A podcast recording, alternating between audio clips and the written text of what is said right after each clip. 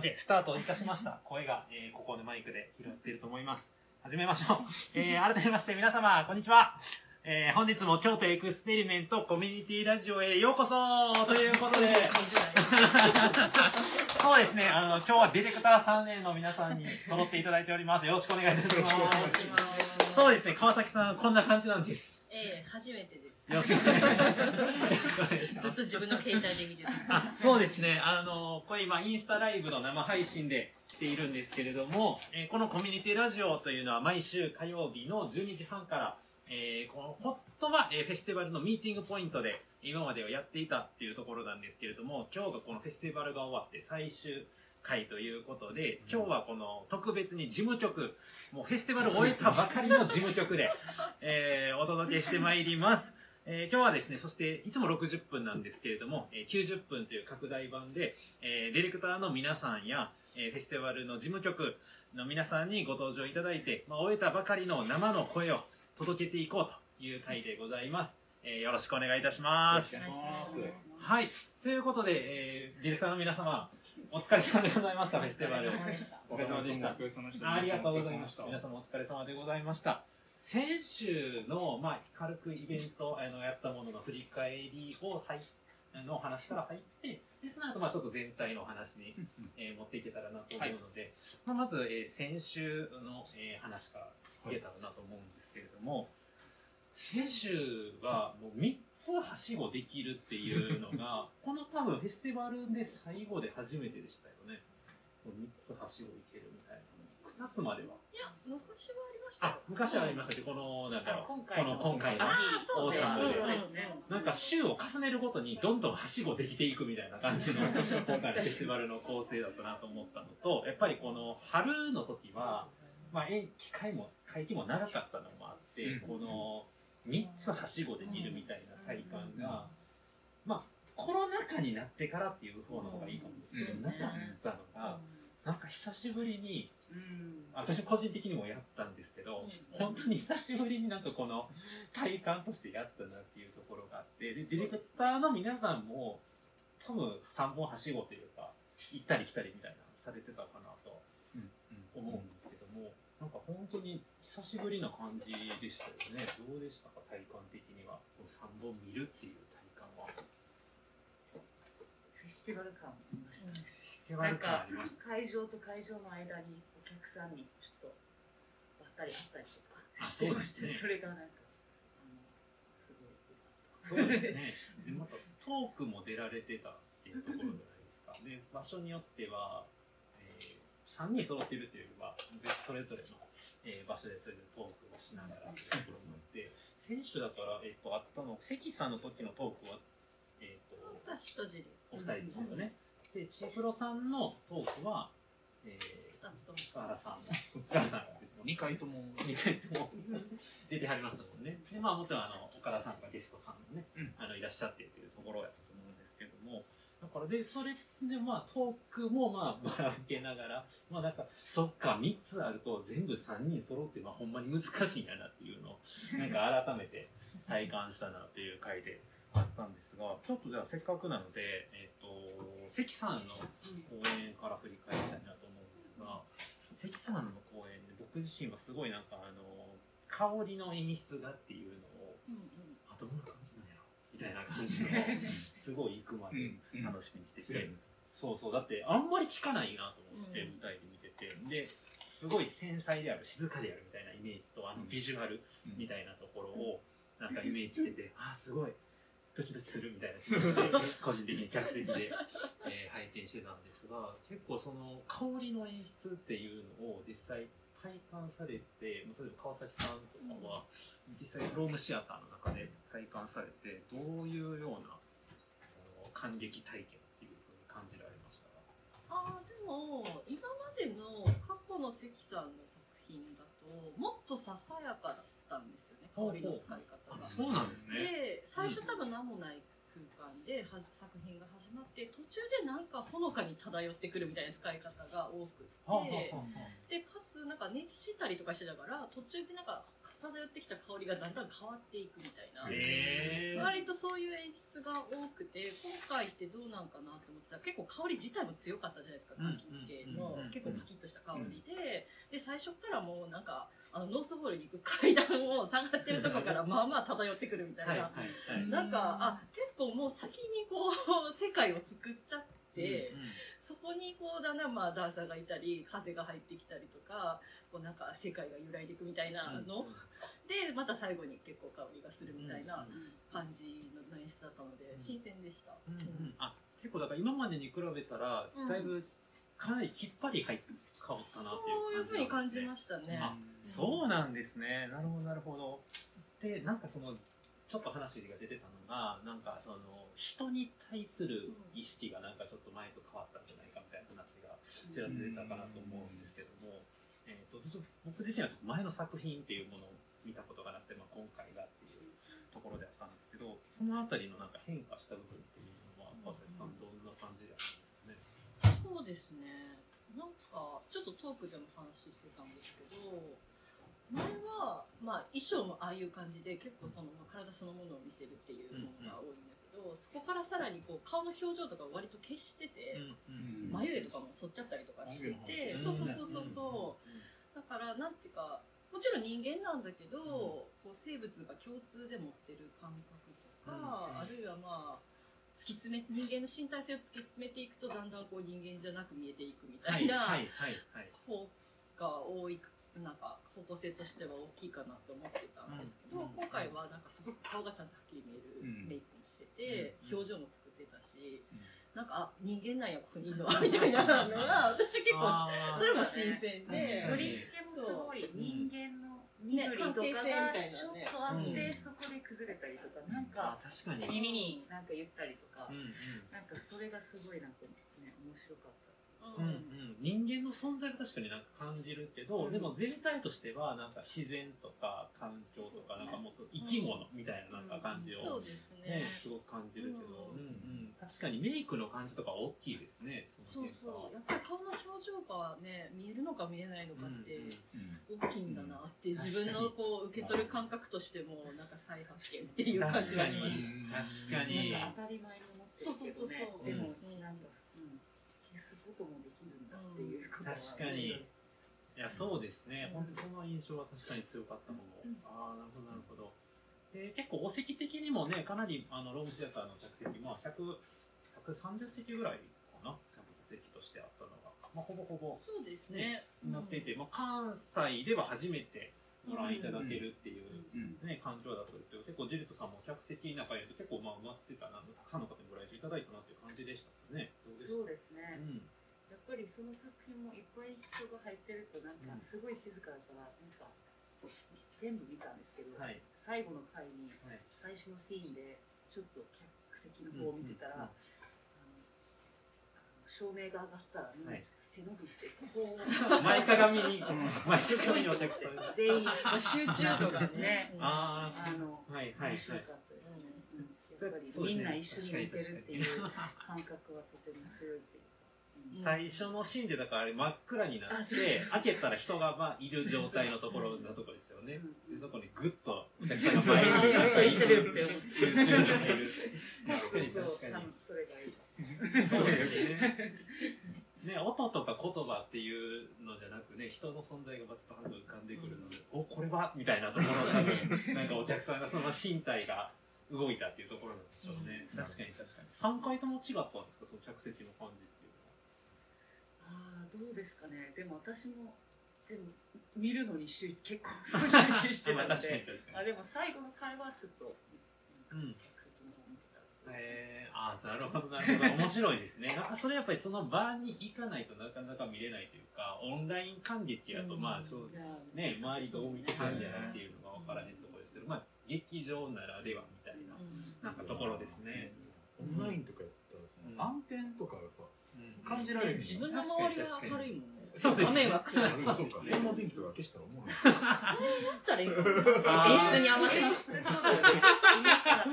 ょっと遅れますけどね絶自対分が動作しないといけない。あーまあ確かにね。まあね。照明が自分確かに確かに。でも水の駅のオンライン配信した時はシャンカルさんは部屋暗くしてみてくした、ね。あー偉いなうん、やっぱりいる。環境ね。なるほど、なるほど。でもいる環境とかそうかもうんね。そうそうそう。今回だから出町座のね、映画館で上映っていう、うんやっぱ映画館っていうあの環境と、やっぱりそうですよね。うん暗さというか。ねね音もいいしさうんうん映像ももちろんいいしそうですねうん。うんうん。確かに確かに。なんかそういう家の見る環境ってあんま考えたことなかったですけど、演目によっては確かにそれはあるかもですね。うんうん。確かに確かに。なんか、いやでも本当にそのお客様の動きとかも、あ、劇場にいっぱい作品が帰ってきたな、ちょっとずつっていうのをなんかすごく今感じるエピソードですね。うんうん、確かに確かに。で、なんかそのお客様がたくさん帰ってきたなっていうのを個人的に感じたのは、鉄割りさんの公演が僕、あ結構そんな感じの 印象があって、なんかやっぱり、あの、作品全体の雰囲気っていうんですかね、あの、もそうですし、お客さんの熱量っていうんでしょうか、まあ、あ、ムービーが止まった。まあまあ、これまた戻るでしょう。うんありがとうございます再生したらええんちゃう？うん、再生したらですね。はい。あでも鉄割りもなんかあれじゃないですかね、3日間あって、はい。だんだんこう空気を3日間かけて作ったみたいな なんつうんですか？なんか見る方もやる方もやっぱりもう一回あのなんか一体感を作ることはいに、はい。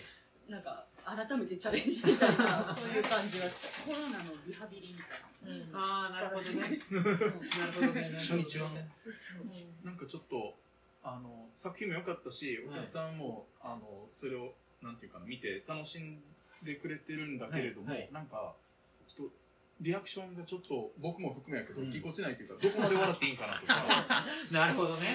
どこまで笑っていいかって。そうそうそうそうなんか、うんうん。なんかそうちょっと久しぶりやなこういうのっていう空気があったような気がした、うん確かに確かに。なんかそのね、劇場で声を出していいのかみたいなこととか、やっぱお客様の方のお気持ちもね、うん。きっとある中だったんでしょうけど。思いましうんでもね、3日目は別にね、毎回違うお客さんやのに、3日目はなんかもうちょっとみんな慣れてきてる感じがあったような気がして、なんでなんでしょうね。なんなんやろなんなんでしょうね。やる側の気持ちもやっぱりあるんですよそれもあるやろうし、うん。やる側のね、そうういうん。確かに。変化うん、確かに。で、やっぱりその鉄割りさんの公演がケックスやなって思わせる個人的な部分が、絶対他の演目でやるときは、あんな英語字幕出さへんのちゃうかな、タイトルの。あの、国際舞台芸術祭じゃなかったら枠が。あんなわざわざめくりがあるのに、タイトルを英語でモニターでね、モニターで出してるっていうのがすごい個人的なツボで、で、それ結構ジュレットさんが翻訳されたんですそうでよね。すねね。あれと難しくなかったですか？あの翻訳って。いやベッキーも手伝ってくいれやていやいや。まあねちょっと聞いただけですけどね、もう全然。でもあのタイトルがとかあった？そうそう翻訳してる時に C の中身はあんまりあの私まだ見てなかったので、うんタイトルだけが来てたってことですね、そうそうだから最初の。あの翻訳してたはい楽しみあその楽しさんのタイトルね。ああそうですねあ、そうありましたね、一個ね。だから人名、お人のね、役の名前で来てたけど、これはそのままなのか、役の その感じで訳すのかみたいなとこで来た時にね。出てきたらシャンソンシンガーって。これは何なんだろうね、一個そうなんです。あの、人の完全に人名をそのまま訳してたら、シャンソンシンガーって書いてあって、で、それを見たらなんかね、納得できるなって気持ちになるんですよ、逆に。はい、めくりだけやったら人の名前やったけど、そこにシャンソンシンガーって書いてあるっていうので、あ、この人はシャンソンシンガーなんや。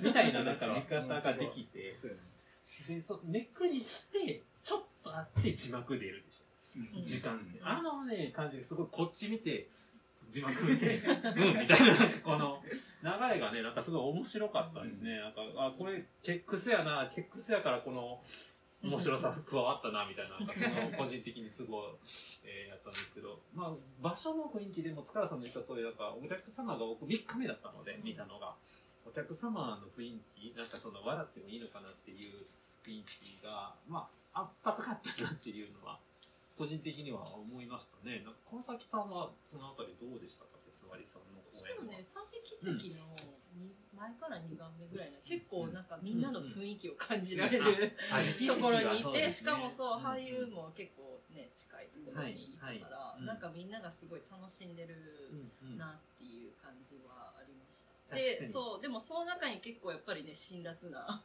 メッセージというか、うん。あそこついてきますかみたいなやつもあって まあさうんなんかさすが面白いなっていう確かに。絵でしたね。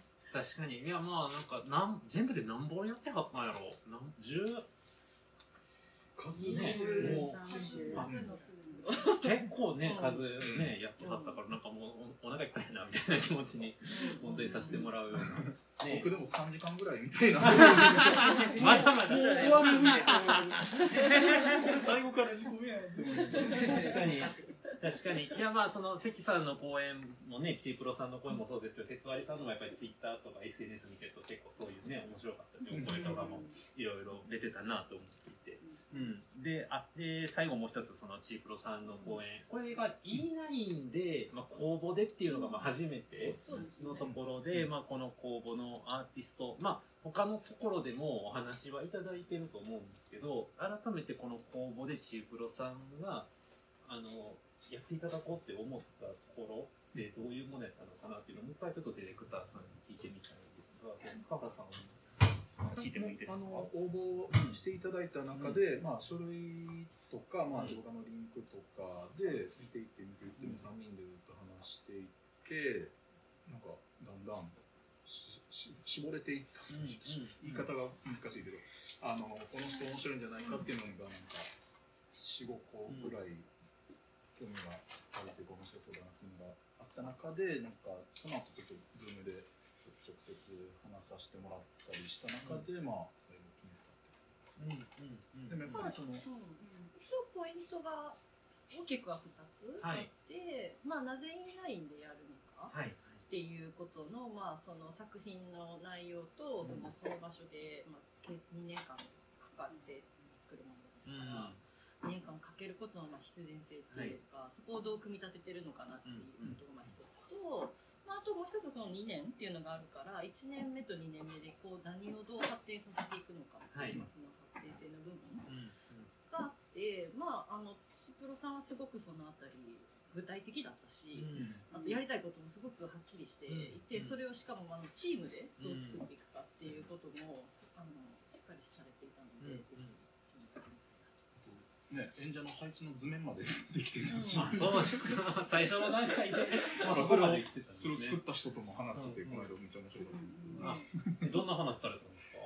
いやなんか、うん。あのチープロってまあコアは2人ではい。作っているけれども、そういうなんかデザイン面とかあの字幕をどうするかとかを考えてくれてるもう一人、えっと、仲間がいて、はい。その人がなんかあのある日呼び出されて、はい。あの夜通しあの話を聞きながらそれを図面に落とし込んだっていう話をしてて。でなんかやっぱあるとないとでどこまで考えてくれてるのかなっていうのはやっぱり全然見え方違うし、うん。なんかやっぱ目立ちましたよね。こんなとこまで考えてんのああ確かに。確かに。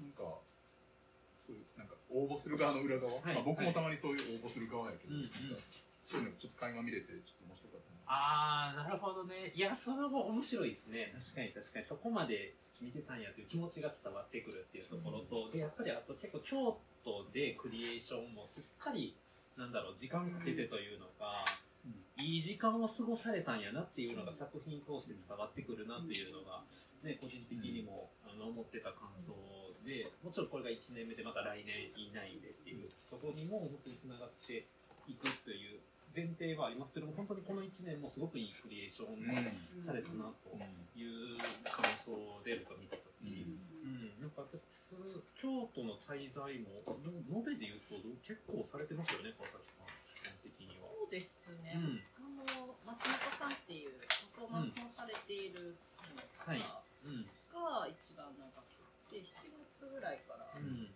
まあ途中で東京に戻ったりとかしましたけど、まだは3ヶ月ちょっとぐらいになるんじゃないですか。ね。うん。そうまあね、ですご実家が関西にあるっていうこともあったりして、うん多分あの言いやすかったっていうのもあるなんかそういういろんな条件がうまいこと重なったかなとは思うんですけど、確かに確かに。ね。でいろいろヒアリングとかね今日関西でもうん。調査されていってっていうところでの今回の作品ででまあ本当に来年また E9 でやる作品がまあどうなっていくのかっていうところが、ここうあの今年ねあの見逃した方もあの SNS とかあと写真とかもまたあの上がってくると思うのでぜひ、えー見ていただけたらと思うんですけれども。うんなんか気持ちよかったです。見てて。気持ちよかったうん。うん。ですねなんか見てて。あんなに気持ちよくしてもらう感激体験塚原さんどうでした？言ってることすごいわかります、うん。なんか多分ほんまにチームの人柄なんちゃうって思う、うん。思います、うん。それは最初にズームで話した時もなんかその爽や爽や爽やかっていうのかな。爽やかっていうのではなくうん。なんかいい人たちやなって あの真に思えたっていうのは、はい。あのありますね、うん。それがほんまに作品にもあのその感性というかあり方が反映されてたようにも思うし、でもそれを支えるなんていうかなそのリサーチ部分というか、うんうん。さっきのコンセプトの部分とかがものすごいあのはっきりしてるというかしっかりしてるし、うんうん。でなおかつなんていうかなそのお客さんに渡す情報としてもなんか入り込みすぎてない感じもすごうんい、うん。なんかよくいい分量がものすごいデザインされてる気がしてなんか詰め込みすぎちゃう時もあるじゃないですか。確かに。確かに確かに。うわーって文字が入ってとか。みたいな時が時もあるけれども、やっぱなんかその辺はあの松本さんが踊りで何かを見せる部分と西本さんがテキストを組んでいく部分、いいバランスが成り立ってるんやなってうんうんうんうん。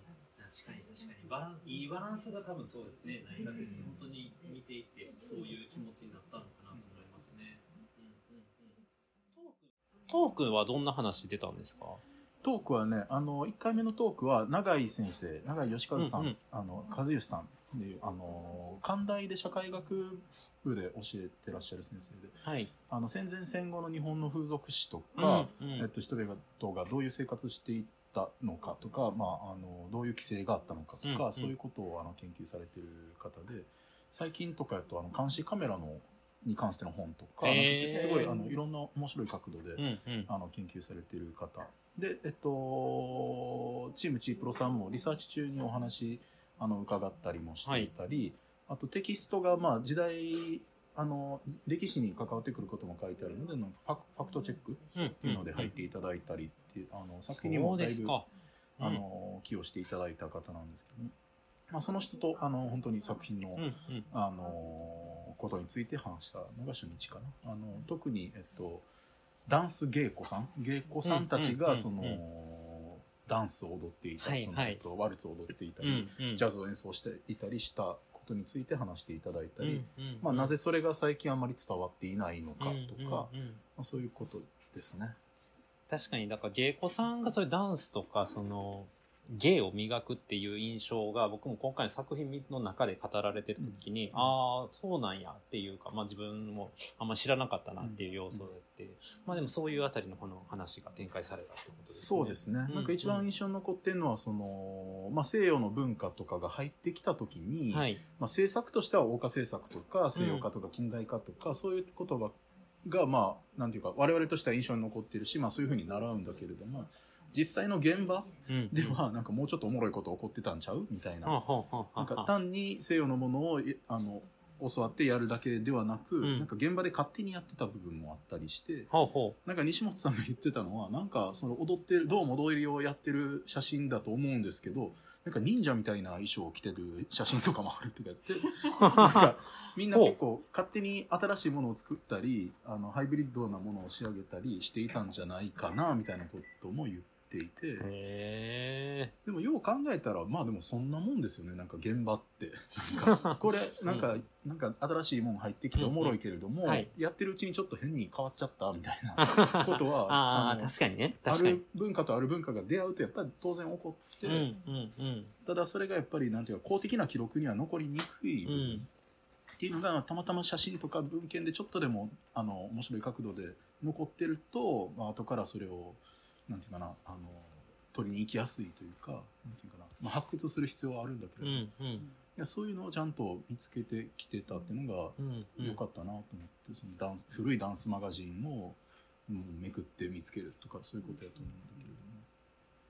なるほどね。なんかその辺とかの蓄積がまた来年にも絶対活かせてきそうな感じですもんね、うんね今回に限らず。うんうんうん。ああ、なるほどね。いや、面白いですね。いや、本当にね、来年もぜひ、ある意味、こうね、こう、どういう今後重ねていかれるのかっていう、まあこの、もちろん京都以外での作品もね、こう、とても関東ですもんね。とても関東ですもんね。で、結構関東からお越しの方もたくさん見ていただいたのかなと。ね。チープロさんのことをまたね、関東での活躍もぜひぜひ今後も楽しみだなと、楽しみ。ね、いうふうに思いますね。そんまあ先週は結構まあザザザっと、ちょっと時間がね、あんまり意外と長いようで短いので、これ先週の話だけしてるともう先週だけ90分いってしまう。できるね。そうなんですよ。これ本当にね、毎回そんな感じでね、いつも、あっとり結構時間短いなっていう感じいつもなるんで、なんですけど、もうちょっとね、全体のところにもせっかくなので、ちょっと触れたいなとはい。いう気持ちもありましてですね。で、やっぱり、塚原さんいらっしゃるんで、まあちょっと、モグラにはちょっと触れたいなという感じがす,、まあ、するんですけれども、あのーね、入られてて、入られててっていう言い方でいいでしょうか。コンタクトゴンゾさんが、まあ今回ね、一応、一緒に、あの、フィリップ・ケインさんと、まあやりとりされてっていうところだと思うんですけども、その遠隔でのやりとりで、で、まあその、モグラが、まあうん、届く、うん。来日するという中でパフォーマンス作っていかれたと思うんですけど、塚原さんどういう、あの、クリエーションの進め方やったんですかね？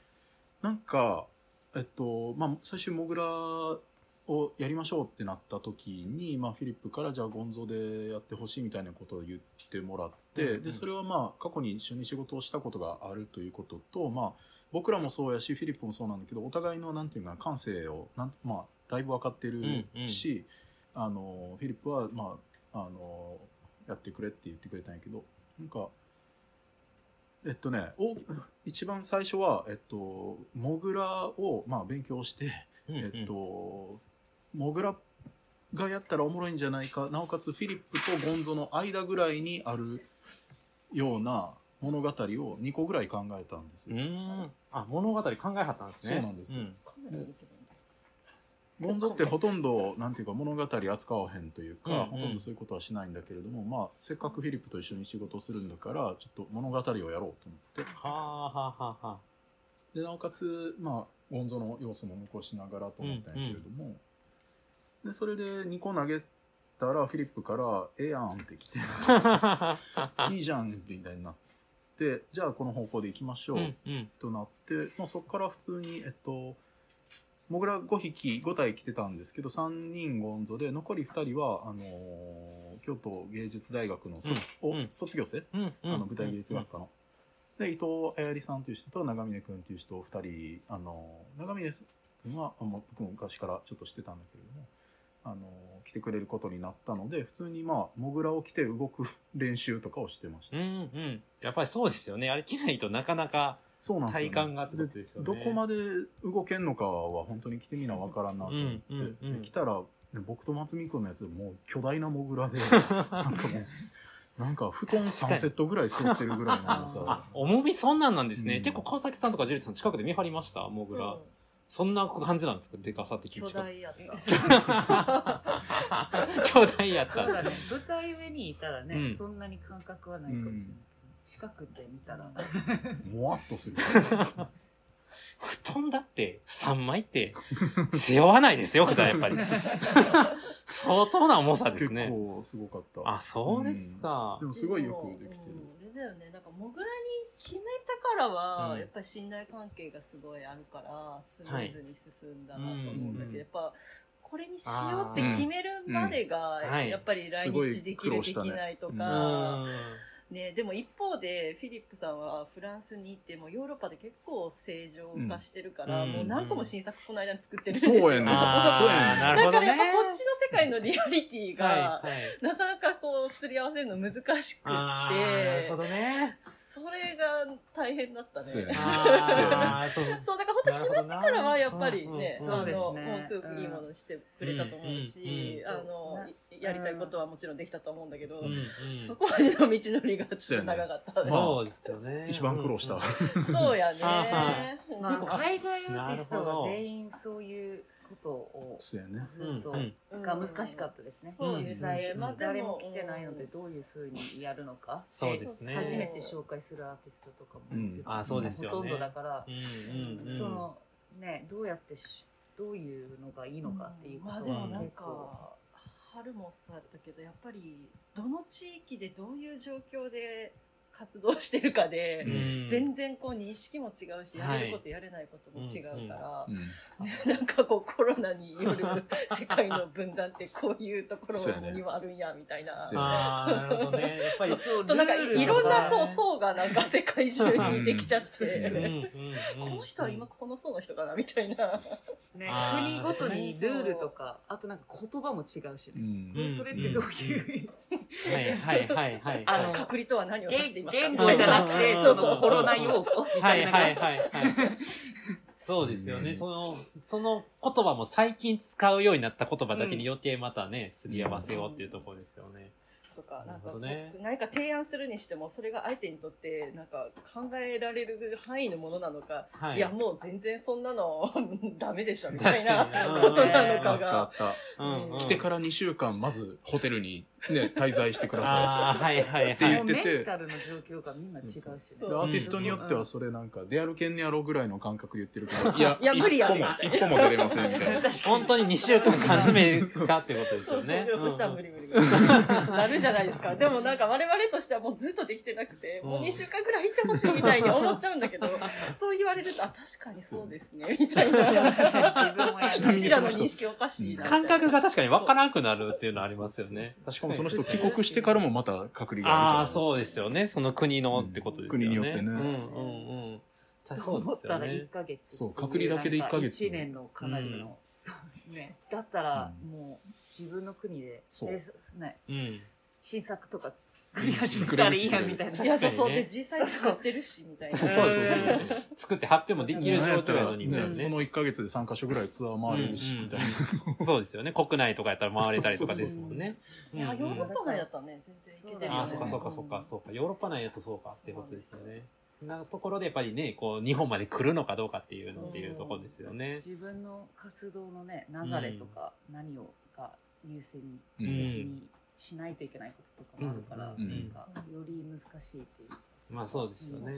あとチームがでかくなればなるほど、そんなスケジュール合わへんで、みたい ああ、まあそうですあなことにね。もなるし。うん。うんなんかやっぱりそのアーティストさんにとってのその1年とかその使い方っていうのもそのアーティストさんのまあその状況によってもうんカンパニーの大きさによってもやっぱ違いますもんねう。ん。うんうんまあそんな中ででも最後にあの通年さんが来日して展示一緒に回ったっていうのとかはなんかすごいあ明るいな明るい話やなって思いながら 個人的に。ね。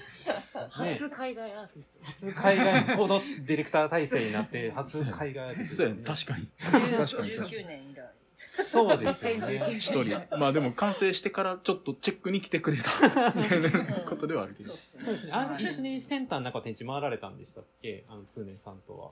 あの、来日した日が。うんですよね。センターの中回られてるところですよね。いや、本当にそういうことも、まあ、なかなかね、本人も自分の作品やっぱ見れないっていう、うん中でってことですもんねね。ね、なんかおっしゃってましたか？この芸術センターで見られて、アーティスト本人でもすごい満足してましたよね。なんは。あか、、そうですか。まあでもなんかうんさっきのフィリップ・ケーヌの話じゃないんですけど、ホーツーネンさんはやっぱりワイカムとのコラボレーションで作った作品で、うんすごくワイカムのチームのことも信頼してくれてたああ、はい、から、はい、はい。まああのワイカムでやってからの京都っていう状態だったんですけど、うんあーまあもう京都のインストールに関してももう任せますっていううん感じだったので、うん。まあそういう信頼関係があるとやっぱ強いなとうん、はうん思いますね。うん確かに、やっぱ今やったことあるとこないとかっていうのはそうですよね。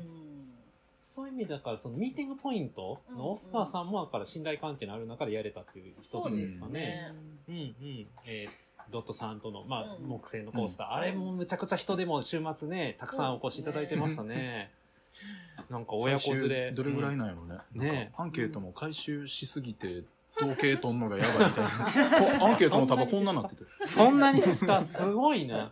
そんなご協力いただいた方ありがとうごありざいがます。とうございます。いや、そうですね。なんかあそこのやっぱりミロームシアターの近くで平安神宮がすぐそばやし、うんまあ結構、広場がすぐ、公園がすぐそこやから、なんかあそこの中にああいう、乗れるんですかっていうお子さんからの問い合わせをよく、いや、乗れないでしょって思うけど。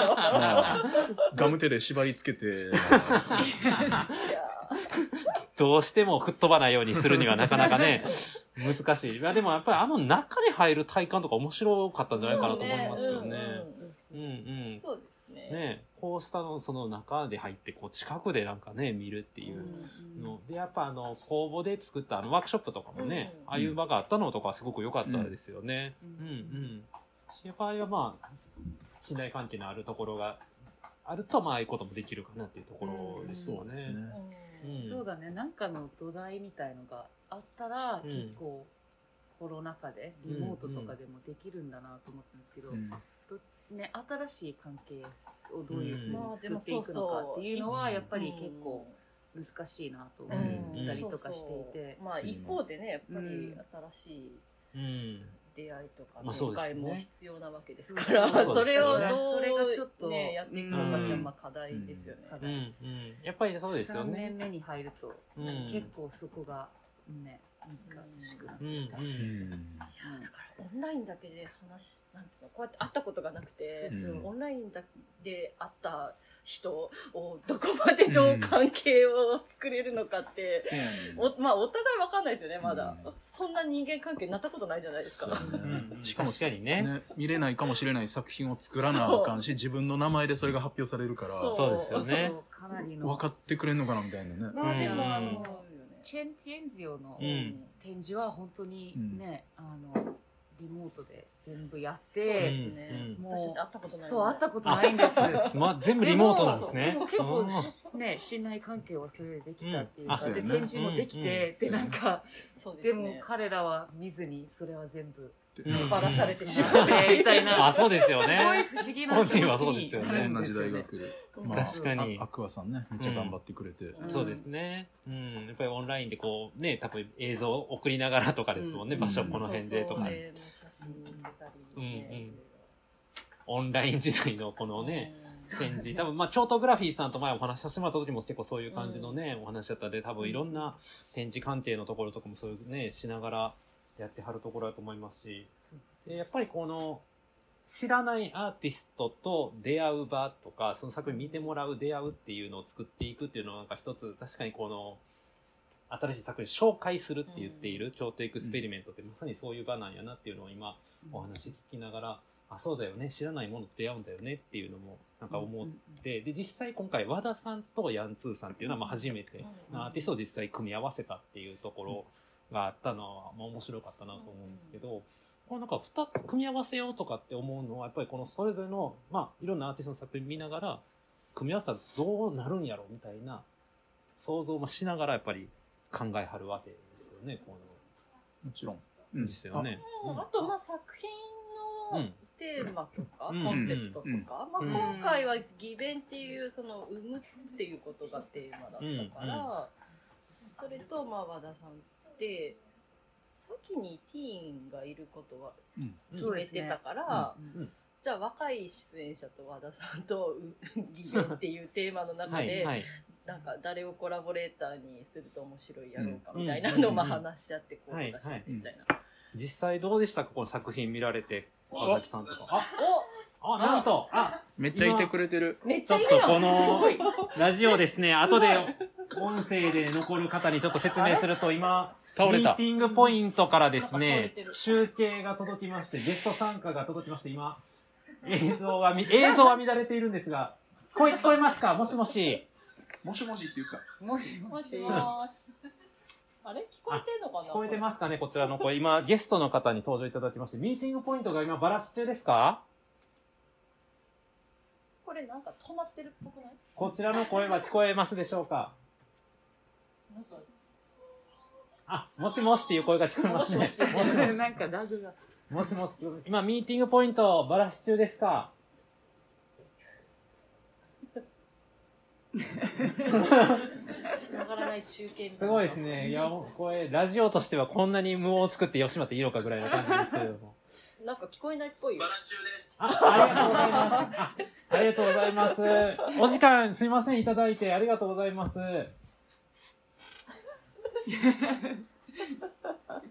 ラグも楽しんでいきましょう。あの、くるくるしてる。いいですね。この外感、外のライブ感がありますね。いいですね。すごいたくさん今方来ていただいてますね。今日ばらしてるから、あそっかあのバイトで手伝ってくださってる方とかいらっしゃるんじゃないですかねいつもよりもなるほど、なるほど。今日ね、今放送12月、10月26日の放送の配信ですけども、ちょうどね、24日終えられ、終えて、昨日がね、雨で、今日から片付け撤収です 大量の。木材を大量の。あの、も木材はどこに行くんですか？木材は再利用するものもあるとは聞いてます。うんかなりね、いろんな形の木材。そうやねこれは今まだ止まってますかね、うん向こうの。つなぎ直しておりますなんか、いや、そう、それ、コロ、多分コロナの影響なんですけど、うんはいはい今、あの、世界中で、あの、木材の価格が高騰してるらしくて、あー、木材が高いんですね。そう、なんか、うんうん。結構、結構な割合で値上がりしてるっぽくて、ウッドショックとか、なんか言われてる。木材欲しい人いますか？という今、お声かけがいただいております。いやでもなんかうん。輸入するのが多分全体的にまあ全その輸送費がめっちゃ上がってて確かに。それなんかチェーンティーン場とか。他の演目そうモグラも運ばれてくるうん時ちょっといろいろ大変だったんだけどそうでもこれはテレビでやってたんだけどさうん。なんかそうこやっぱコンテナが不足してるらしくて。はあ、なるほど、なだ。からど。んどん輸送費が上がっていてでうん。なんかあの輸入日本が輸入してる食べ物とかは、うん。あのふコンテナが少ないから中国に優先的に回されているらしくて 日本には回ってこなくなるんじゃないかっていうの怖い怖いなるほどなるほど低いからさマーケットのね、サイズ感が。あ、そうそうそうどうも、こんにちは。お疲れ様おです。疲れ様です。すごい。ミーティングポイント、バラシ、ありがとうございます。しかもね、関西スタディーズもね、展示を終えられたところで、昨日ばらしてくれたんじゃないかな関西スタジオ昨日、そうなんですね。ありがとうございますありがとうございますありがとうご。ざいましおた。好み焼きをね、パフォーマンス 焼いていただいて、あの、美味しくいただきました、事務局でも。あれすごい、ドットさん勢揃いですか？ラグ勢揃いですか？勢揃いな感じですね。勢ぞ勢ぞろいありがとうございます。ありがとうございますありがとうございます。ね、あの、ミーティングポイントと関西スタディーズの展示と、本当に改めてお疲れ様でした。ありがとうございます。お疲れ様です。こう、かん、あの、ミーティングポイントの、この今ちょうどさっき話をしてたんですけれども、まあ実際この本人がね、来日、オスカーさんが来日されない中で、まあ組み立てていくっていうことをされたと今回思うんですけれども、実際やってて、まあやり、やれたなって思う、やりやすかったという言い方がいいのか、まあやれ、やってて苦なくできた部分と、やってて難しかった部分っていうのがもしあれば、ぜひ聞いてみたいなと思うんですが、いかがですか？あ、えっと、ど、土井と申します。はい。お願いします。あのーまあ、一回、以前、その、一緒に制作させてもらったことがあったので、はい。あのーやる内容ですとか方法とかっていうことに関しては、まあ、難なく、難なくはなくはないですけど、あのーうまくいったかなというところはあるんですが、やっぱりなんか我々そ、こういったアーティストの方と共同するときに、あのーなんか僕らが想像しないことをアーティストの方が言ってくれるのをどう答えるかみたいなやりとりがやっぱ一番楽しいなと思ってて、まあ、今回そのオスカーが来られなかったことで、はい。オスカーの、なんていうか、現場にいてオスカーが、なんか、まあ、無茶ぶりじゃないけれど、はい。こういうのできるかなみたいなアイデアが、もらえないっていうのが、やっぱりその、うん、良くも悪くも、その、想像をこ、僕らの中での想像を超えづらいっていうところはあったかなっていうああ、りますけど、まあ、オスカーが来たら、もっとなんかこの現場を見て、うん。あの、リアクションしてうん、こうしよう、ああしようっていうのがあるとは思うんですけど、あうん。あ、なるほど。はなんか、オスカーと一緒にやりたいっていうのは、多分そう、まあアーティストの方と一緒にやりたいっていうのはそういうところはすごくあるなっていうのは思いましたね。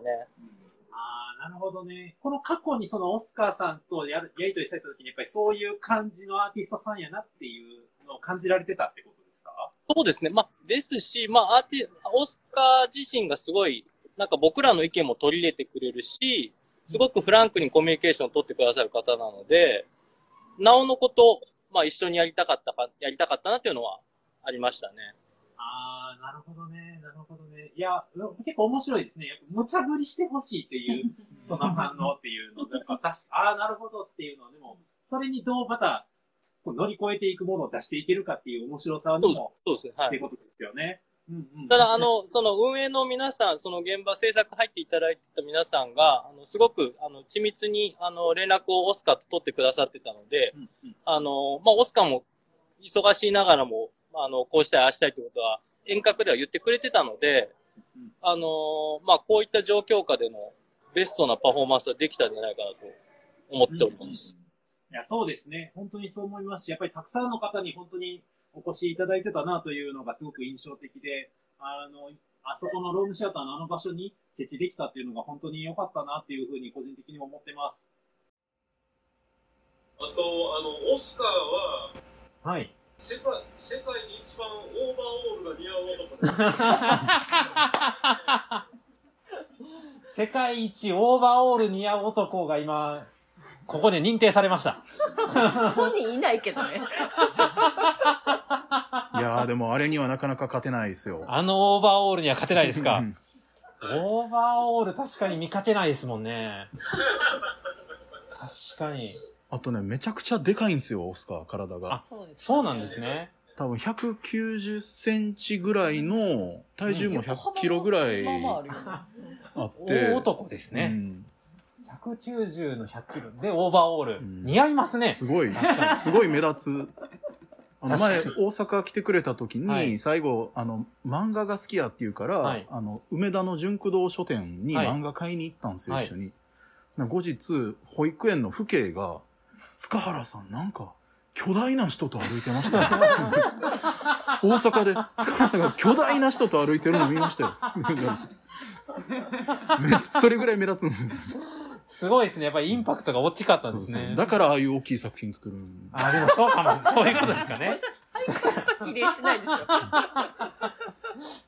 なるほど、なるほど。いや、本当にまたね、こう実際に来日できるところがね、実際またこう、1年後なのか、2年後なのか、ね、また状況によってももちろんわかりませんけど、またぜひこう、ドットさんともオスカーとのまた共作もそうですし、ケックスにもね、またぜひオスカーにも登場いただくような機会ねが、本当にあると楽しみやなと。うんなね京都に限らず日本でね、国内でまた見れるチャンスがどっかにあるなと、いいなと思います。ね舞台美術とか向いてると思うんですよね。いや、面白いと思いますね。うん確かに。うんうん。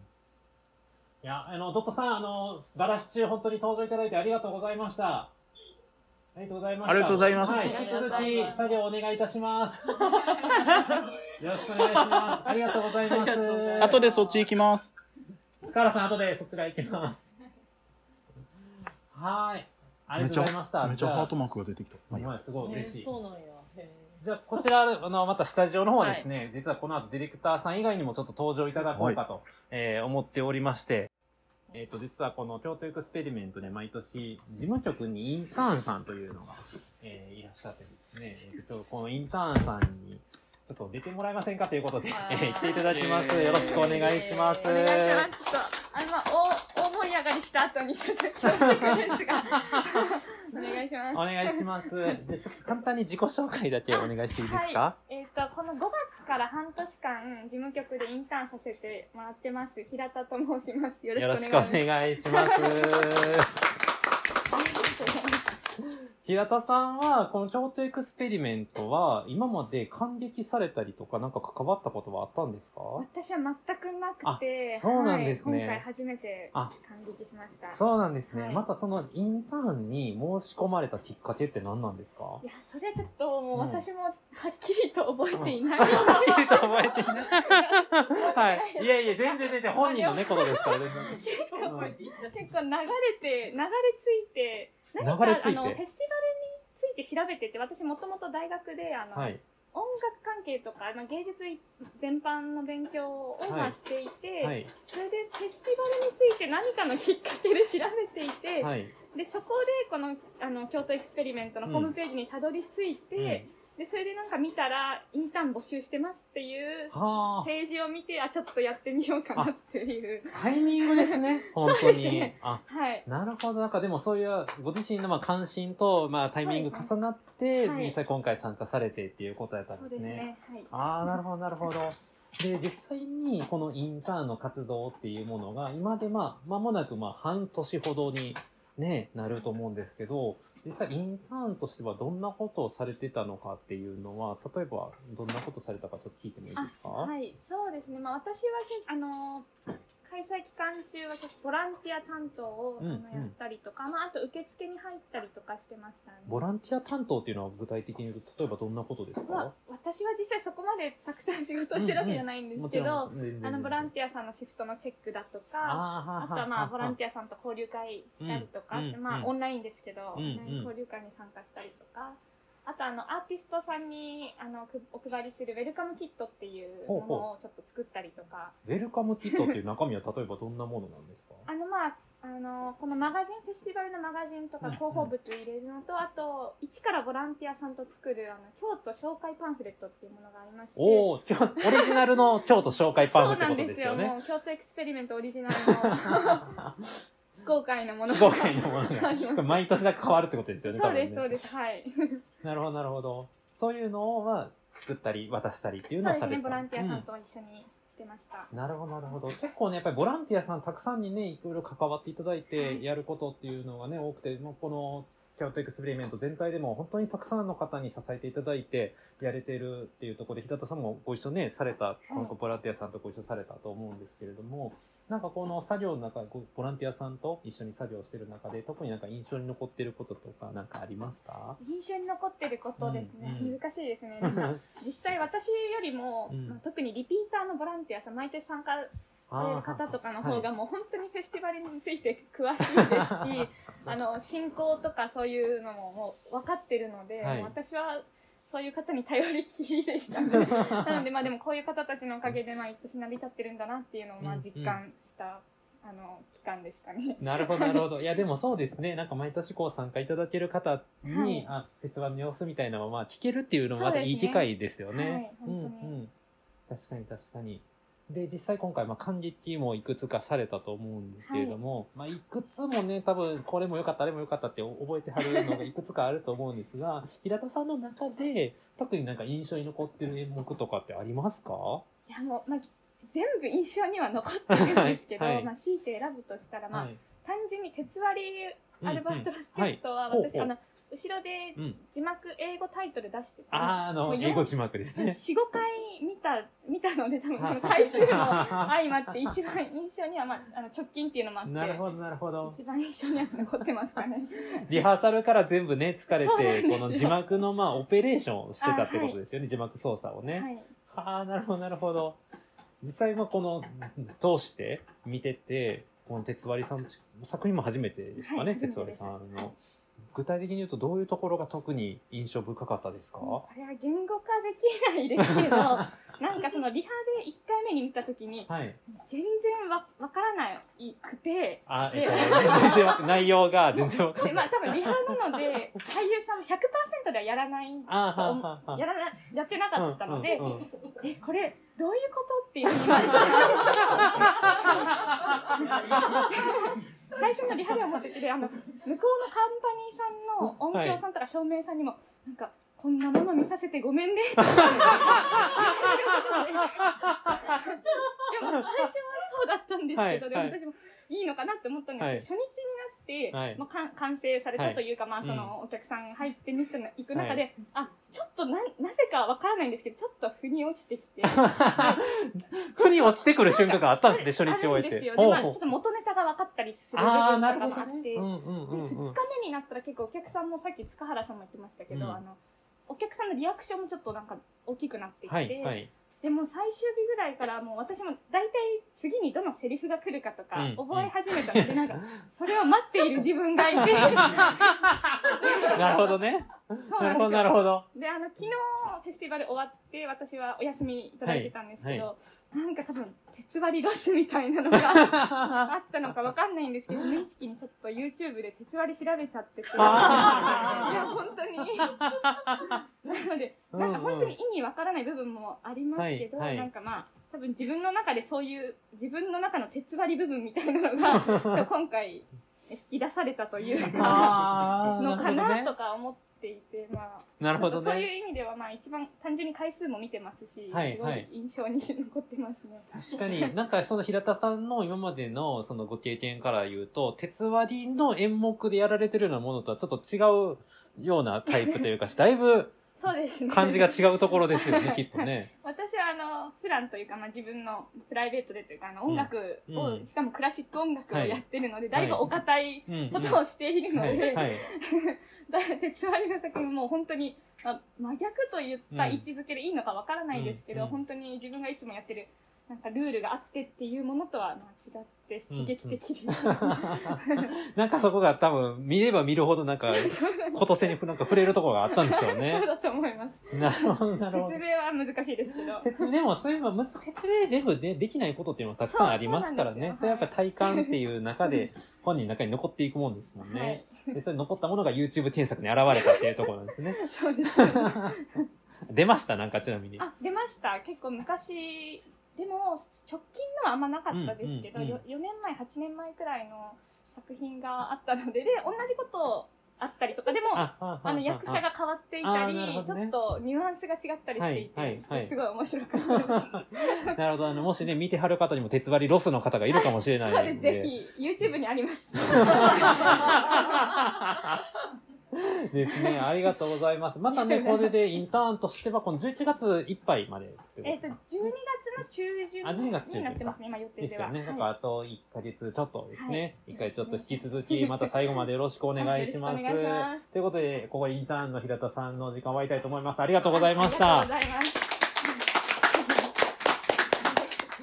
はい。えー、ということで、続いて続々とですね、事務局スタッフや広報のえースタッフの皆さんにも登場いただけたらなと思うんですけども、登場いただける方はじゃあここに来ていただくというスタイルで、えーお願いしてもいいですかね？これで誰も来なかったら僕一人で喋り続けることになるんですよ。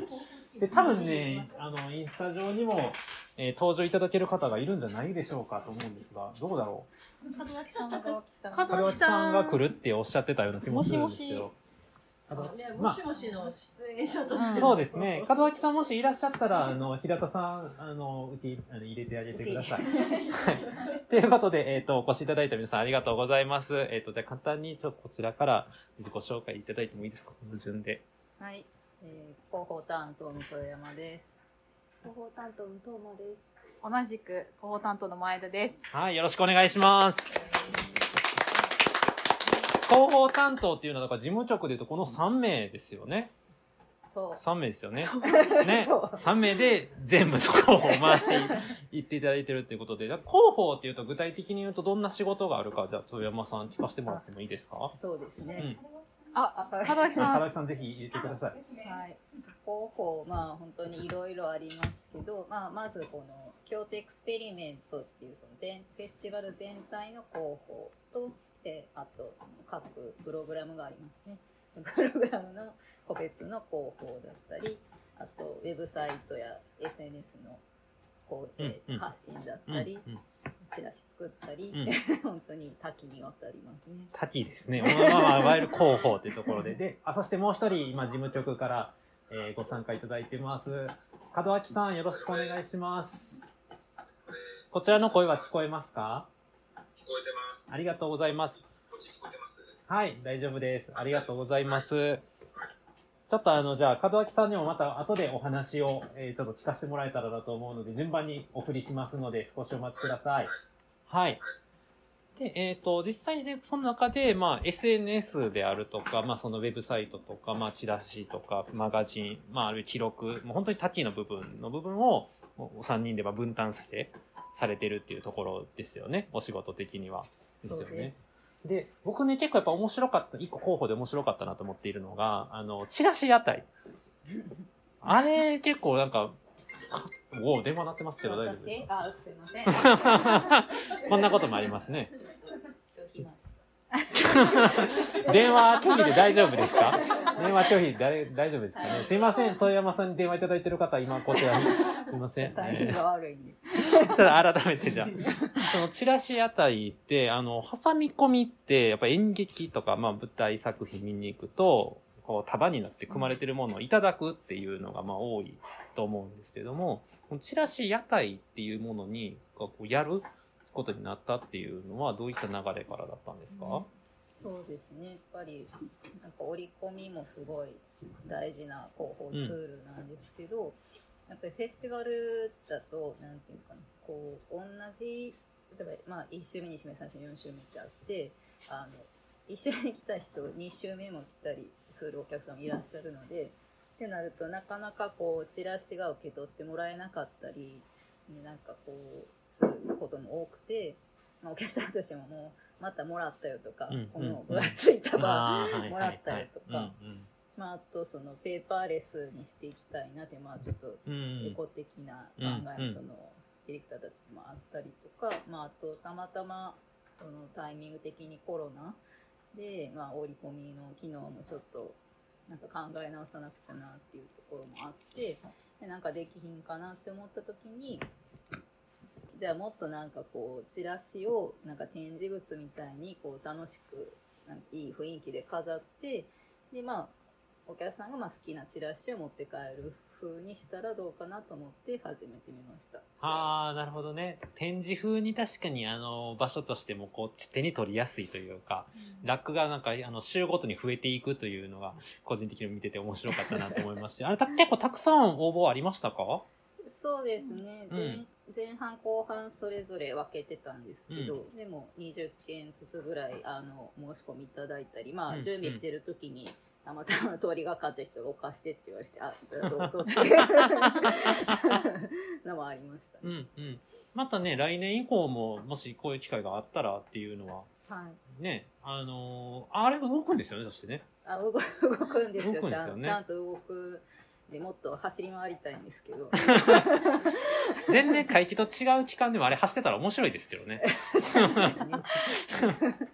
結構目立つからね。確かに確かに。だからね、またああいう使い方、あの、一箇所に止まるっていうのもありますし、なんかね、動くっていうこともなんか今後また活用の可能性もあるのかしら、みたいなね。そうですね。ね。なんか許せばコーヒーとか売りたいですけど、ね、食べ食べ物とか。あ確かにね、はい。確かに確かに。まあ、線もでも確かにできる可能性を秘めたものですもんね。そうそう本当にもともとあの屋台もあの屋台作家の下寺さんっていう方に作ってもらって、本当にそのガチの東南アジア風の屋台を作りたかったので、で私もその東南アジアあのタイの方に住んでたこともあったそのでうですね。うんうん。あのああいうのが作りたい。うんで、うん実際、ほんまに本場ではあれで食べ物売ってるから、ほんまに売れる、売れる中華そうんの作れる機能はあれも持ってます。なるほどね。確かに確かに。まあ、まずね、今聞いていらっしゃる方は、そもそも屋台作家さんっていうのもいるんやなっていうところも、えーあるかなと思うんですけど、ね屋台作家ってあんま聞いたことないですよね、前田さんね、確かに。そうですね。下寺さんだけが。下でも 結構いはるんで。まあ多分まあいらっしゃ何人かいらっしゃるんでしょうけど、あんまりでもね、多く聞かないですよね。確かにね。まあそういう方に作っていただいたね、もので、やっぱその本、実際の東南アジアで見られる形のものをそのまま作っていただいてるってことなんですよね。そうですね。なんかそういうような実際のその場所での活用の仕方も今後ね、また出てきたらなっていうのを、あの、楽しみにいただけたらなと思います。あの、チラシ屋台の写真とかもね、SNS とかにも上がってたりもしますし、ウェブサイトでも見れますので、どんなものかなとご興味ある方はぜひまた検索してみてください。で今回、まあ、広報、まあ、じゃあちょっとトマさんに聞いてみようかなと思うんですけれども、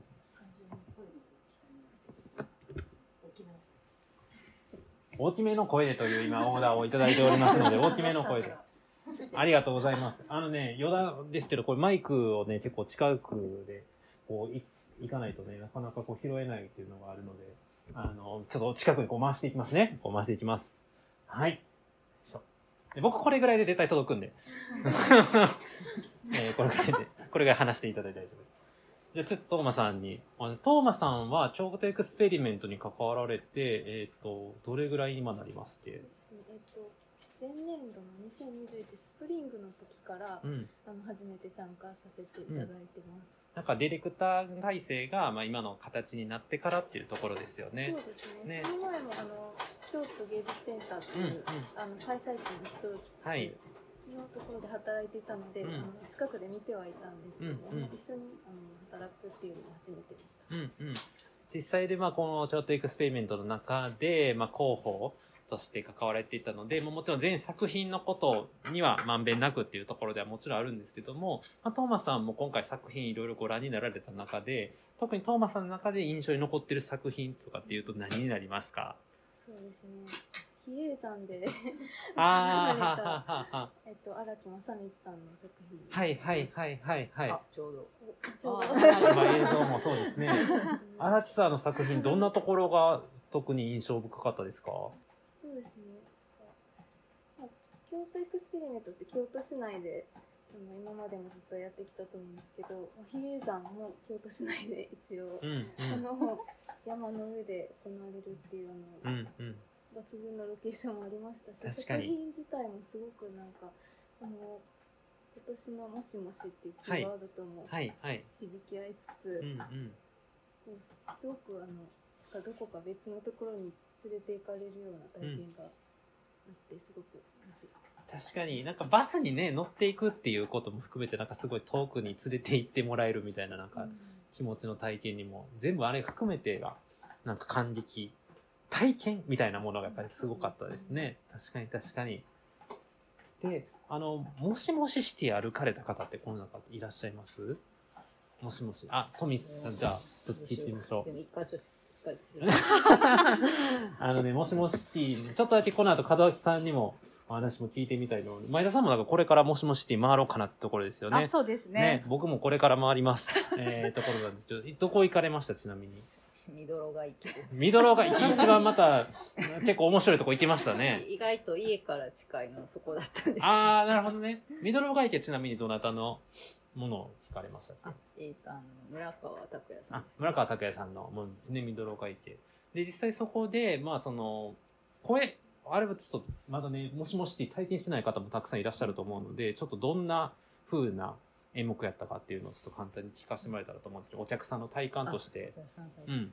そうですね。まず、えっと、受付に行ったら、その、地図をもらいます。うんうんあそこからですね、まずね。実はまだ、もうまだミドロが駅に行く前のところからのスタートで。はい、地図を地図とパスワードをもらいます。んで、えっと、じゃあ、まあ、その地図にそれぞれポイント、あの、がああって、まあ、そこから好きなところを選ぶんですけど、それぞれのポイントで、その、それぞれの作家さん、アーティストさんが書かれたテキストの音声が聞けるようになってます。で、まあ、で、例えば、じゃあ、ミドロ外家に、まあ、自分で、えっと自転車なりうんうん交通機関買っていきます。で、えっと、その指定されたポイントで、で、その音声データにアクセスして、で、その、そこの場所の風景と、風景と音声で、えっと、その目の前で、まあ、パフォーマンスが行われてる、あ、なんちゅうんかな。今、めちゃくちゃへ下手やね。いやいや大丈夫です。そう想像する。想像していただくってことですね。架空のパフォーマンス、そうそう、その、あの、音声で、あの、いろいろセリフが、あの、聞こえてくるので、その音声と目の前の風景ともに、あの、そこに、まあ、人がいるのか、どうなの、何が起こっているのかを想像しながら楽しむ、うんあの、プログラムでした。で結構ツイッターとかでもその歩かれた方の感想とか見ていると本当になんかその聞くだけでなんかもう泣けてきましたみたいな感想とかも結構あってだからある意味物がないっていう部分すごく想像力でそこの場にどういうものが描かれているのかっていうロケーションも含めてまあ見てもらうようなね作品であったかなと思うんですけどで今ちょうど入ってきていただいてるんですがその声を一つ担当いただいていたのが門脇さんなんですよね門脇さん聞こえますか？はい。えっ、と。ベッティの声はありありがとうございます。あの、いや、あの、低いんで。あの、声出す人と声出す、ね、普段とか、門木さんはしっかり声出す出しよく聞こ 聞こえる声を出していただけるので、多分、門木さんの声はこっちに届いてくると思いますけれども。えっ、と、門脇さん、じゃあ改めて、あの、その自己紹介を初めての方もいると思うので、あ簡単にそうですね。いただいていいですか？はい。えっ、と、事務局で、京都エクスペリメントの事務局で、えーチケットの関係と、えー経理の関係と、助成金の担当をしている門脇と申します。えっ、と、劇団で俳優などもしています。ありがとうございます。で、この門脇さんが実際このもしもしシティの声を担当いただいたっていうことなんですよね。そうですね。あの、もしもしシティの朗読の男の、日本語の男の声の方を、あの、やらせてもらいました。実際収録の時の様子とかはどんな感じだったんですか？収録の時は、まあ、一日、まあ、半日ぐらいで、あの、6作品を撮りました。あ、そうか、6作品も一気に撮るんですね、そこで。そうですね。うんうん。まあでも、えっ、と、なんていうか、普通は、なん、普通っていうか、普段のそういう作品とかだったら、演出家みたいな人がいたりすると思うんですけど、あの、今回はテキストは、まあテキストを執筆していただいて、で、それを、なんていうか、強みに近いというか、大読みに近いというか、そういう感じで読む。で、まあ、その、明らかなんかアクセントおかしいとか読み方違うとかそういうのとかをまあ一応チェックしてくれる方はいたんですけど、そんな演出っていうものが入るようなものではなかったので、えっ、と、これでいいのかな、どうかなって思いながらやりました。うんうんうんうん。実際で門脇さんは、まあ、結構何個か回られてたかなと思うんですけれども。あ、僕全部行きました。あ、門脇さん、全部行かれた。門脇さん、その時はご自身の声を聞かれるんですか？いや、えっ、と、あの、英語の方は聞聞けていなくて、日本語のが僕、あの男性のバージョンが僕で、あの女性が武田明さんというあの俳優さんの方なんですけど、でね、聞けるところは両方聞いたし、うんうん。あと、上里さんと、えっ、と、えっ、と、村川さんのは、もともと一本しかないから、あ、それはね、なんていうか、えっ、と、僕が、なんか、あの、えっ、と、女性の声がとがきを読んで、男性の声が字の文を喋るとか、男性と女性と交互に喋るとかっていう音声作品もあったんです。だから、両方聞いてたり、時間ないときは片方だけ聞いたりしてました。そうですね。いや、でも本当にこの、もしもしシティっていうプログラム自体も、まあ、実験的というんでしょうか。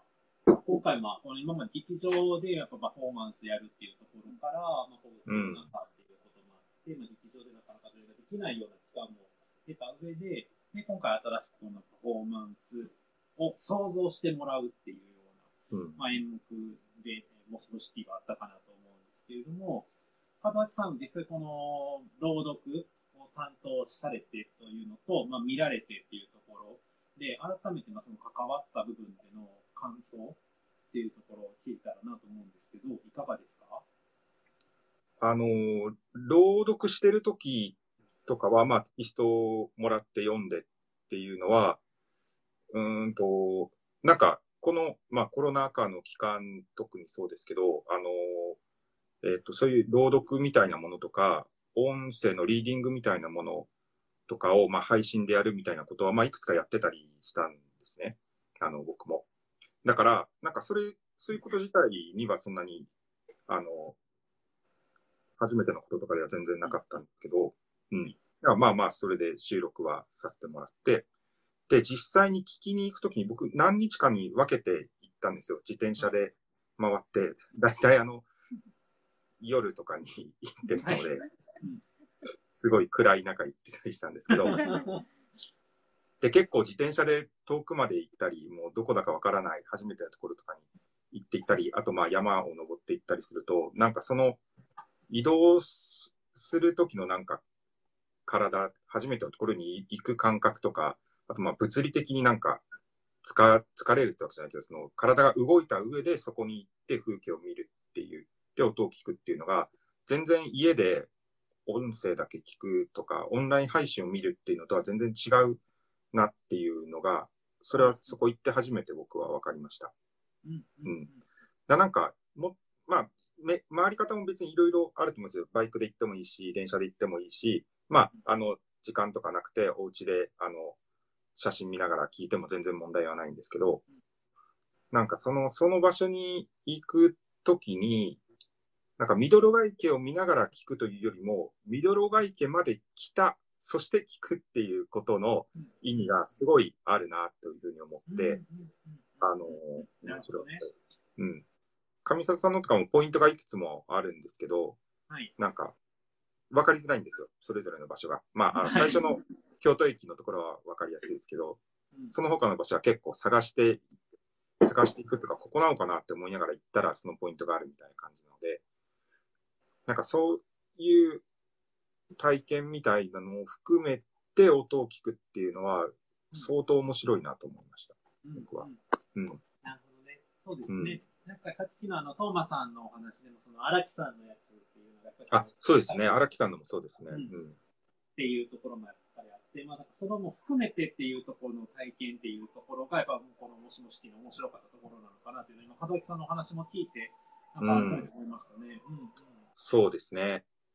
なんかだから家で聞いても全然面白かったと思うけど、まあそれはなんていうか、場所と含めたラジオドラマ的な面白さとかだと思うんですけど、移動したことでの面白さ、あ、今ちょうど背景にね、あの、インターンの方たちが行ったところが出てますけど、うん。ここ、あ、ここか、みたいなところとかにはるばる行ったっていうのがやっぱり面白いなと思いましたね。うん。で、録音した時は、あ、なんか録音してた時は、ちょっと、これどういう意味かなとかわからないでやってたものとかも、まあ、なんていうか、まあ、完全にテキスト全部、まあ、舞台でもそうですけど、何もかも理解してできるかっていうと、まあ、そうでもなかったりするじゃないですか。そういうのが全部理解しきったからいいとかってわけでもなかったりすると思うし、うんそれが、なんかそのルート回った上で聞くと、ああ、こういう、あこういうことを意図していたのかとか、こういう感覚になるように仕向けられていたのかな、みたいなのが、あの、心地よかったし、スッとしたものがありましたね。なるほどね。うん。なんかやっぱり、だからその場所に行くっていうところも含めてっていうのが、やっぱりこの感激体験、この作品のうん。ところやったのかなっていうのを、もちろんそれだけでも楽しめるし、楽しみ方がまあ選べるっていうのもまあ一つ良かったのかもしれないですね。そうですね。うんうん。やっぱりそのね、全部回れないっていう方ももちろんいらっしゃったと思いますけど、うんうんまあ、思います落ちて聞くっていう方も、まあ、それはそれでラジオドラマ的な楽しみ方として、えー、できますし、ちょっと今、ウィーンって音でどれぐらいのこの声が聞こえてるかわかりませんけど、ウィーンはね、ウィーンはめっちゃよく聞こえました、今。ウィーン聞こえてますよね、きっとね。そうですね。拾うんです。いい、いマイクなんで、あの、ウィーンも拾うんです。いいじゃないあの、えー、あのですね、だからその、うん、なんか見る、見方を選べるっていうのも、なんかそのまますごく一つ楽しみ方として、やっぱり最近はこのね、ハイブリッド型のものとかも、まあじね、大学の授業とかやっぱりそういうのもあったりするじゃないですか。ありますね。ね現場でもオンラインでうん、なんか両方みたいな。まあそういう形とはまたね、ちょっと違いますけど、体感としてそういう選び方もできる、なんか演目やったのかなと、今なんか門脇さんのお話聞いて、なんかすごいそう思いましたね。うんうん。でよくこんなあちこち振り回せる場所を皆さん選んだな。アーティストの方ね。一箇所一箇所ならわかるんですけど、ミドルが池から吉田山からその京都の京都駅よりずっと南うんうん。で街中もあってっていうのは多分ねこれは多分ディレクターの方がここでって言ったわけじゃなくて皆さんがここのここで書いていいですかみたいなことで、ね、あったうんんじゃないかと僕は思ってるんですけど、こんなバラエティーに飛んでなったなっていうのはす素晴らしかったと思います。なんかその辺って京都のコンパクト感もなんか結構良かったのかなって思いません？なんかその、やっぱり都市のサイズ感っていうのが、まあ京京都市でやれるっていうことのい良さを生かしたのかなというのは、なんか確かに思いますね。その自転車で回られた方もいたら、うん。ランニング、歩いてねね歩いて方もいたし、ね、ランニングの方もいたみたいで、ね、うん。ね。それってなんか、ね、都市のやっぱりサイズ感によってできることでできへんことってきっとあるでしょうけど、うんうん。京都市のこのサイズ感だからまたできたことかなっていうのも一つ思いますね。うん、うん。確かにそうですね。で、その京都市のサイズ感を結構目いっぱい使ったっていうか、確かに。確かに確かに。門崎さんありがとうございます。ありがとうございます。ちょっとあと前田さんにもね、お話聞いてみたいことがあって、前田さんの、えっと、実際今回担当されたお仕事の部分ってどんなものがあるかって結構多岐にね、前田さんってね、本当に候補って言いながらすごくいろんな範囲のお仕事を京都エクスペリメントの中でもされてるなって印象があって、実際どんなお仕事されてたのかなっていうのをちょっと改めて聞いてもいいですか？と、まあ、主まあ、記者会見の準備であったりとか、主にあとトレーラー関係はいはいは、はい。とか YouTube のトークうん。を主にやってたかなっていう感じですね。結構ね、そういう映像とか触るお仕事って今までもありました？いやいや、ない、全然ないです。ないです。本当に、どっちかっていうと、あの、やらないタイプです。どっちかというとやらないタイプやけども、今回まあだから、まあ、ポジション的にっていうことでってことなんですよね。そうです。まあ、ぜあの、スプリングから、まあ、この広報として参加してて、まあ、そこから、まあ、トレーラー担当ね、みたいな感じにな、を、あの、言われて、はい。あ、トレーラー初めてやな、みたいな感じです。でででもちろんのアーティストによってはもう作品ごとにトレーラーを作っていらっしゃる方もいますし、はい、はい。全くない方まあ、だから作品の映像がある人もいれば、うん全く本当に新作だからないみたいなのもあるので、まあ皆さんにも助けていただきながら、うんうん映像の作ってくださる映像チームとこう、うん打ち合わせしながら、うんうんあのトレーラーを作っていくみたいなことをやってましたね。で、その中で、前からこの、まあ、新作もあれば、まあ、その再現のものもあって、だから、全アーティストの、まあ、トレーラーを、まあ、一番見た人やと、ある意味、思うんです。ある意味ね。一応見た人やと思うんですけども、まあ、それで見られて、で、それで、ある意味、いい意味で、期待を大きく裏切られて、よく、すごかったな、みたいな風なものがあったのかどうか。あ作品？そうそうそう、今回作品見られて、あります？どうですかね？ああ、どうなんでしょ結構なんかそのトレーラー作ってると作品のイメージみたいなものが、う。はいはい。なんか自分の中で出てくるのかなと思ってて、で、それと実際見たものと、同じと違いみたいなものってどんな感じのものがあるんかなと思ったんですが、いかがですか？でも荒木さんとかうん。はやっぱ2本さトレーラーを今回作ったんですよね。はい。はい。で1本はあの下見に行かれた時の、うん。えっ、とものを使って、うんうん。で、えっと荒木さんがどういう作品にしたいかみたいなことを、はいはいはい。あのはいメッセージを、あまあ、つけたうんうん。やつ、で、まあ、そこでもなんか荒木さんどんな作品作るのかなみたいな感じ。でありながら直前で作ったのは、そのこの本当にオーディオカーたちが映ったかっはい。こいい映像。うんうん。で,、でそこに荒木さんが使うのかあ、えっと作品内であの上演される音楽なのかどうかがわからないけれど、うん。あのかっこいいあの音楽がついてて、うんうんうん。こう全体はみなんだろうこういう比叡山のこの風景とかはあんまり見せない感じのうんうん2本目は、えーと映像だったんですけどなんかそのなんやろこう行った時のこう開けた感じの風景とかがやっぱり、あのそこのなんか差があってなんかうんそういう意味ではなるほどね。あったかなとああ、はい、なるほどね。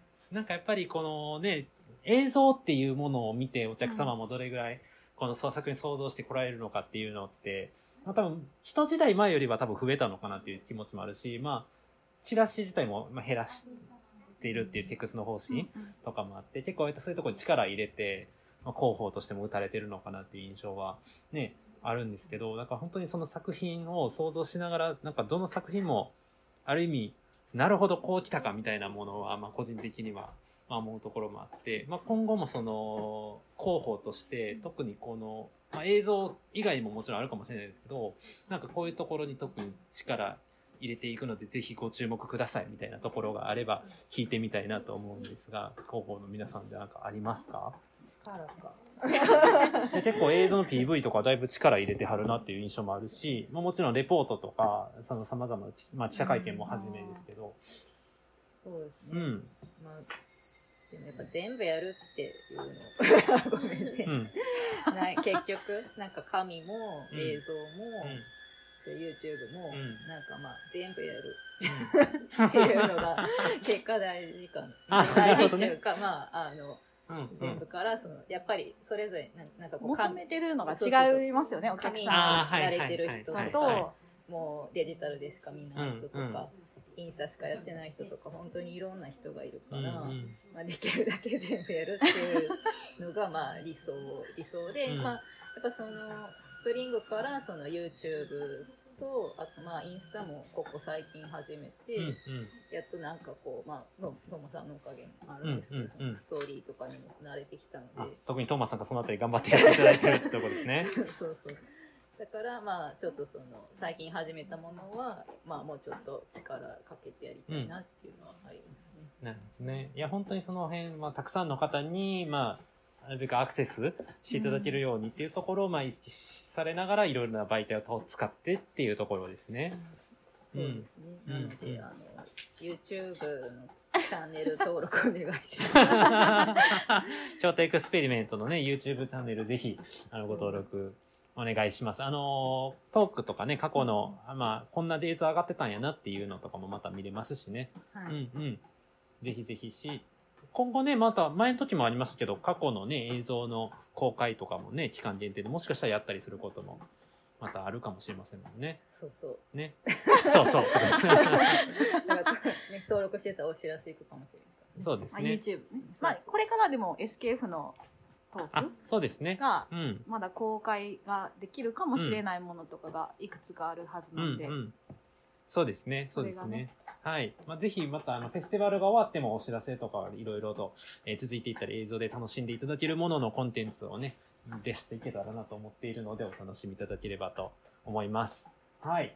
ということで、門脇さんもありがとうございました。ご登場いただきまして。ありがとうございます。じゃあ、ここで、えっと、事務局の皆さんの出演時間終わりまして、最後ディレクターの皆さんに登場して締めたいと思います。ありがとうございました。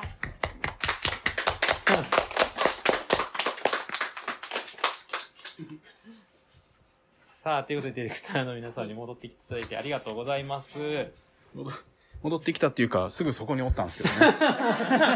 すぐ同じ部屋の中にいてくださってて、なんかちょっと事務局の皆さんにもこうお話を聞いてみるっていうのもやってみたかったっていうのがあって、ねねね。ねうんある意味今日一番コミュニティラジオ感が今日ある回という、うん。最終回にして、えーよかったやってるんですけど、うん あ、よかったですかね。めっちゃ面白かった。なんか他にちょっと、これもっと聞いてほしかったなっていうこととか今ありますか？多分近くにいるんでみんな聞けますけどね。まあでも話ちょっと聞きたかったまあありま、すもう打ち上げレベルになってくる。とかね、もう個別の演目のね、みんないろんな感想あるやろうから、うん。それをまたゆっくり聞けたらいいですね。そうですね、ちょっとね、お時間の限りもあるんで、本当はもう全部の演目について皆さんどうでした、みたいな話とかをめっちゃね、していきたいっていう気持ちはすごく、えーあるんですけど、ちょっとかいつまんだ形での今日の、うん。えー紹介でございましたが、えーじゃあ最後にちょっとね、締めというかお知らせがまだいくつかあるので、お知らせをして終えたいなというふうに思います。えーまず、えっ、と、企業プロジェクトのね、申し込みが、今まだ受付中でございます。えーこちら演劇批評家の森山直人氏を講師に迎えまして、えー実験的な舞台芸術の批評とか評論っていうのを学ぶプロジェクトでございます。えーこちらが11月の1日の月曜日が申し込みの締め切りとなっていまして、対象作品は和田ながら×やんツーの自弁が対象作品でございますので、ぜひぜひ皆様のご応募をお待ちしております。えー選出された作品が実際森山先生とこうブラッシュアップしていって、批評を作っていくっていうことになるんですもんね。ね。これあの、スプリングの時からやっておりまして、実際そのスプリングの劇評も、えーウェブサイト等々、えー載っておりますし、今回の、えーオータムのものもウェブサイトでまた公開されていくってものになってきますよね。はい。えーぜひお楽あの、ご応募お待ちしております。えーそして関西スタディーズがちょうどクロージングが終わったところなんですけども、このクロージングイベントのものが YouTube で見れます。画質綺麗でしたね。すごい。すごい感想を言ってますけども。あの、クロージングイベントのもの YouTube でも、あれ期間限定ですか？まだずっと見れるんですかね？今んとこしばらく公開しうんとこっかぐらいの緩い感じでしか考えてなかったんですけど。はい。あの、いつか見れなくなるかもしれませんので、うんあの、覚えてるうちに、覚えてるうちに見といてもらえたらなと思います。えーこちらはですね、お好み焼きのパフォーマンスがいいと YouTube チャンネルで、えー今、現在見れます。現在見れます。えーのでご覧いただければと思いますし、えー特設ウェブサイトがね、関西スタディーズはあるんですよね。そうなんですよ。これ多分去年のもまあ含めてっていうところで、えー流れが見えて、去年は水っていうテーマで、今年はお好み焼きっていうテーマで、うんえーやっておりますが、えーこのリサーチのね、えー結果、様子などもウェブサイトでえー記事をご覧いただけますし、この後もアップデートが、まだ記事がアップデートされていくという予定もありますので、ぜひぜひその関西スタディーズのウェブサイトの方も追いかけていただけますと幸いです。京都エクスペリメントの関西スタディーズのページからリンクで飛ぶこともできますし、まあ今ね、打ち込む方はあんまいないと思いますけど、あの、http スラッシュハイフンの関西、えー、ハイフンスタディーズ .com で、えー見れますので、えーそちらの方でぜひアクセスしてみてください。で、展示がね、チェンテージョンさんの展示が10月31日まで、まだ今週いっぱい。今週いっぱい見れます。えーこちらですね、えー京都一律芸術大学であり役が、えーご覧いただけますので、まだ見逃したなという方いらっしゃったら、ぜひぜひ足をお運びください。今週末の日曜日までやっております。はい。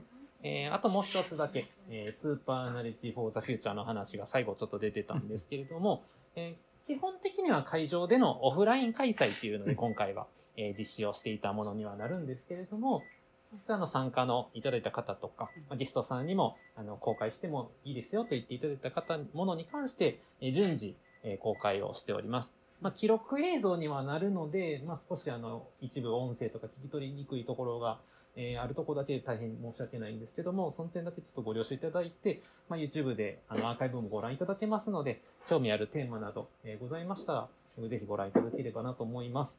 学びの詰まったね、トークの数々ですので、えーうんぜひそちらもご覧いただければと思いますし、春に実施したものも、まあ、今後可能な限りアーカイブでできていけたらなというのが、そうですね。はい。話して上がっていますし、えーそちらの方も本当にあの毎回このスーパーナレッジ・フォー・ザ・フューチャーはすごくゲストの方が熱いトークで、ん。繰り広げていただいてあのとっても学びの詰まったトークでございますのでぜひぜひ、えーご覧いただければと思います。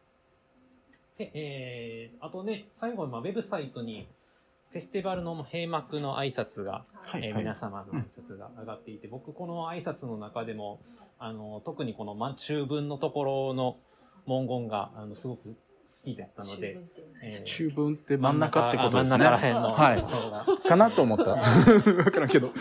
あんまりちょっと使わない日本語ですけども、えーあのフェスティバルの全プログラムが終了したという閉幕の挨拶がウェブサイトにも載っております。えーそちらの方もご覧いただけますが、えー少し一部抜粋してここでも読み上げさせていただきます。えー作品を目撃してくださった皆様、素晴らしい作品を発表してくれたアーティストの皆様、それぞれの現場で支えてくださったスタッフの皆様、フェスティバルをサポートしてくれた皆様に心より感謝します。わかりやすいこと、効率的なこと、役に立つこと、コスパのいいものが求められ、数字で物事の成果が図られる時代に、まるで逆行するような実験的な表現を成立させるのは簡単なことではありません。そして現在、私たちは最近の人類が経験したことがないような未曾有の事態に直面しています。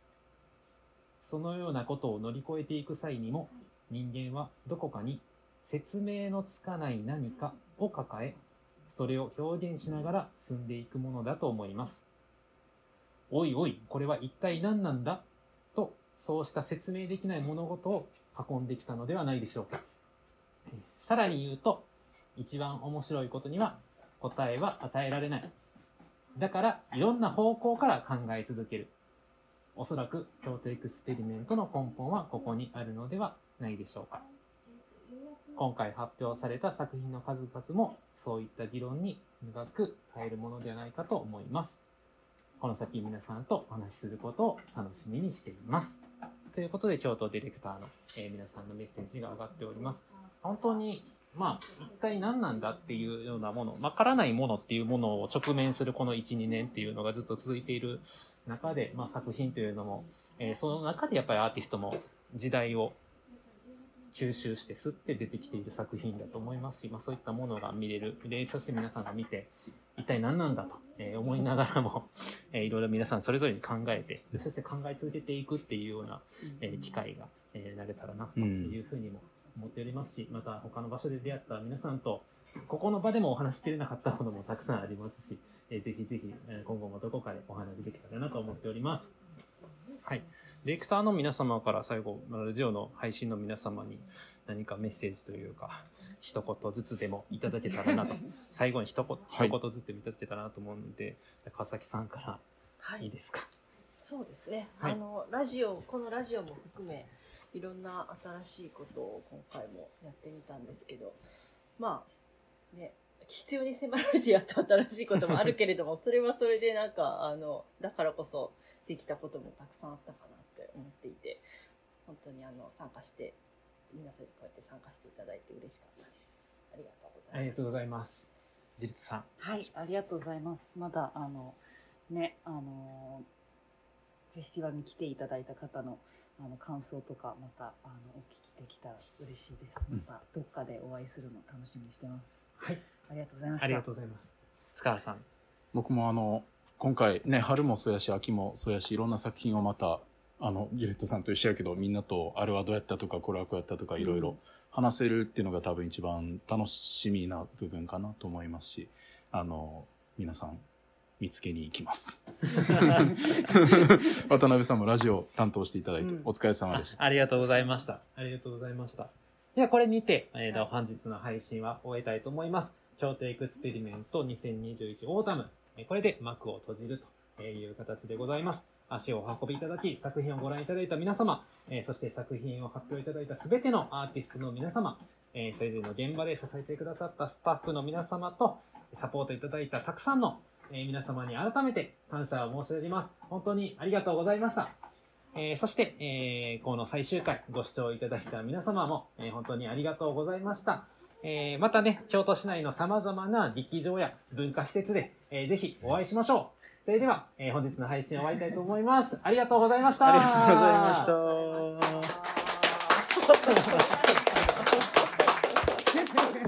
した。